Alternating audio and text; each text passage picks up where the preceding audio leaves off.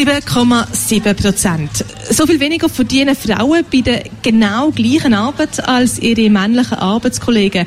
Das zeigt die aktuelle Lohnstrukturerhebung vom Bundesamt für Statistik. Und jetzt mal schaut, der Grundsatz für die Lohngleichheit, der ist ja 1981 in der Verfassung verankert worden und 1996 ist das Gleichstellungsgesetz konkretisiert worden. Elisabeth Freivogel, ähm, wieso braucht's oder wieso ist die Lohngleichheit noch nicht da, obwohl das Bundesverfassungsgesetz eigentlich schon existiert? Einfach gesagt, es fehlt am Willen, sich die nötigen Kenntnisse anzueignen und die dann auch umzusetzen. Thematik ist zugegebenermaßen nicht einfach, nicht so einfach, wie sie am tönt. Und es erfordert wirklich ernsthafte äh, Einarbeitung in Thematik, insbesondere in Belohnungs- und Bewertungssystemen, die in der Schweiz gelten. Und auch muss man sich einarbeiten in die rechtlichen Grundlagen. Die sind an sich auch nicht einfach so einfach zu verstehen.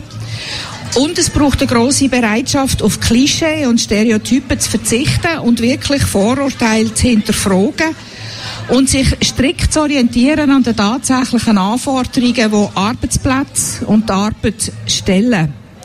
Und genau das scheint nach wie vor schwer zu fallen, insbesondere sogar Fachleute und auch der Justiz zum Beispiel. Man hört ja sehr oft den Satz, ja, ihr Frauen, ihr könnt einfach nicht gut verhandeln, wenn es um den Lohn geht. Mhm. Was sagen Sie da dazu? Ja, das sage ich. Also grundsätzlich ist es schon empfehlenswert, äh, dass Frauen die Ergebnisse von solchen empirischen Forschung, dass sie nämlich sehr oft bescheiden, vielleicht zu bescheiden auftreten, dass sie solche Ergebnisse zur Kenntnis nehmen und ihr eigenes Verhalten auch reflektieren und eventuell schauen, wo sie finden, sie könnten sich doch verändern. Dass aber versucht wird, mit einer solchen Argumentation quasi das Verschulden an unerklärten Lohndifferenzen der Frauen in die Schuhe zu schieben und die Ergebnisse als Entschuldigung zu benutzen, nichts zu machen, das ist natürlich absolut unsinnig. Frauen weniger zu zahlen, weil sie weniger verlangen, ist schlicht kein Rechtfertigungsgrund für Lohndifferenzen. Die Arbeitgeber und Arbeitgeberinnen sind rechtlich unzweideutig in der Pflicht, für gleichwertige Arbeit auch den gleichen Lohn zu zahlen, ohne Wenn und Aber. Die Entschuldigungsmanöver sind also wirklich echt enervierend, aber rechtlich sind sie eigentlich völlig irrelevant. Man spürt es, wenn man ihnen zulässt, sie setzt sich sehr stark für die Lohngleichheit ein.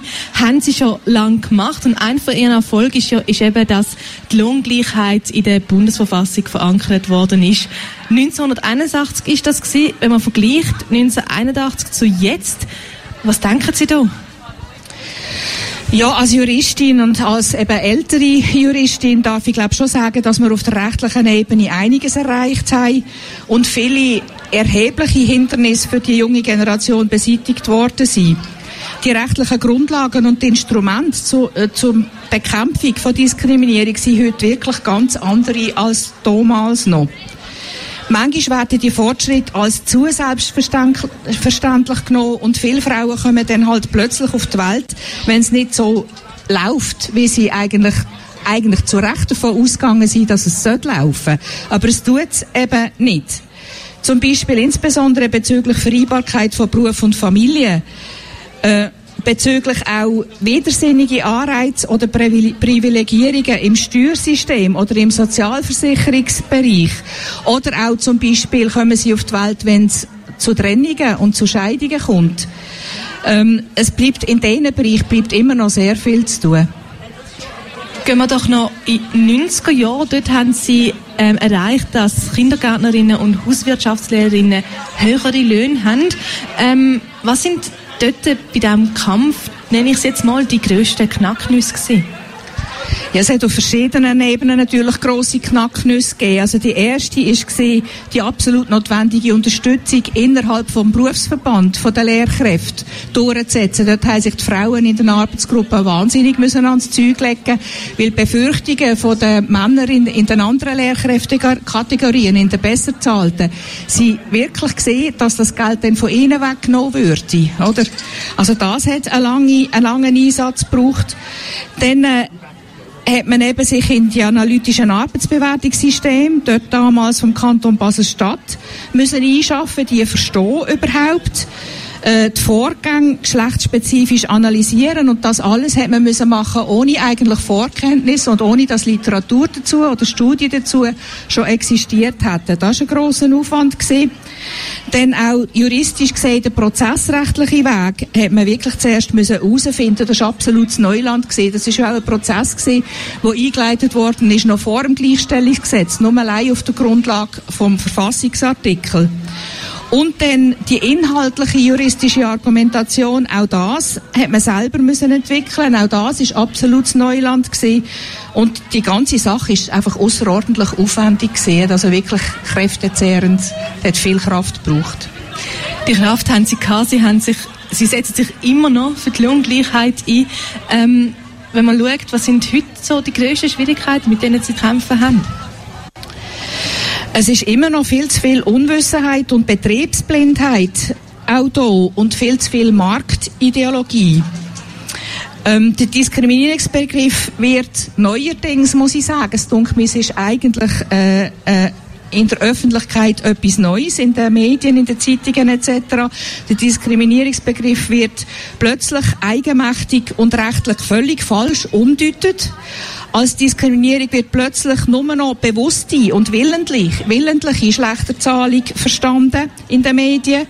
Strukturelle und geschlechtsspezifische Lohnunterschiede oder Lohnfestsetzung aufgrund von unbewussten Vorurteilen beispielsweise werden a priori nicht mehr als diskriminierend definiert. Und Dazu kommt auch noch, dass viele, insbesondere unter den Arbeitgebenden und unter, unter den Ökonomen, nicht sehen dass auch bei weitem nicht jeder sogenannte objektive Grund für eine Lohndifferenz auch diskriminierungsfrei ist. Also selbst wenn man sogenannte sachliche Gründe anführt, muss man immer noch schauen, ob diese sogenannten sachlichen Gründe wirklich diskriminierungsfrei angewendet werden. Ähm, was mich absolut nervt in der heutigen Diskussion, ist, dass viele Ökonomen ähm, allen Ernstes wieder erneut, oder vielleicht muss ich doch sagen, immer noch argumentieren, ähm, der Markt, der, auch der Arbeitsmarkt sei völlig rational. Wenn es so wäre, dass Frauen die gleiche Arbeit gleich gut für weniger Lohn verrichten, dann wäre es klar, dass die Arbeitgeber die Frauen bevorzugt würden anstellen und beschäftigen, weil sie ja billiger wären. Das ist quasi das Rational vom Markt. Das heißt, Diskriminierung würde dann der Markt von selber beseitigen und ausmerzen. Und das ist natürlich einfach nur absoluter Unsinn.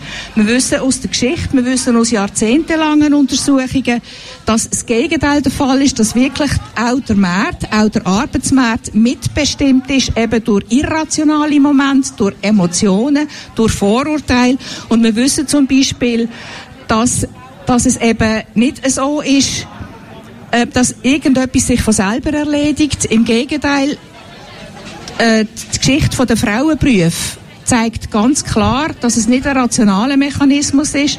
Zum Beispiel ist nachgewiesen, dass immer dann, wenn ein Arbeitsbereich von Männerhand überwiegend in Frauenhand wechselt, dass dann einfach die Löhne sinken.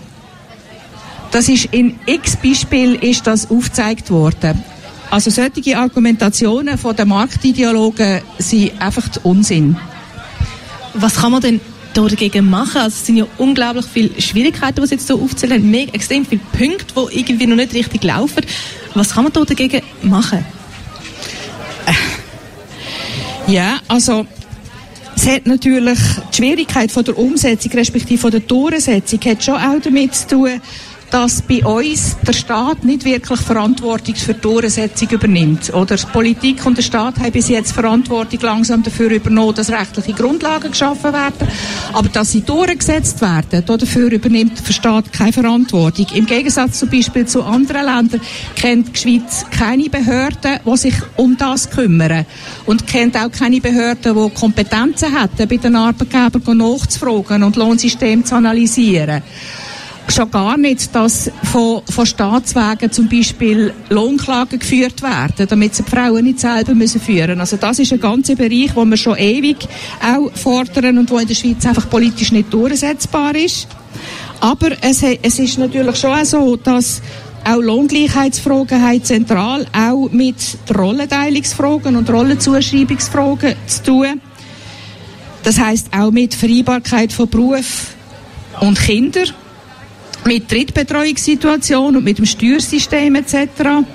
Es geht nicht nur um Bewertungsfragen von Erwerbsarbeit, sondern die sind eben interdependent mit Fragen von Rollen und Verhaltensmuster, auch von Rechts- und Gesellschaft, Gesellschaftssystem, von Gesellschaftssystemen, wo bis jetzt bestimmte Lebensformen privilegieren oder andere benachteiligen.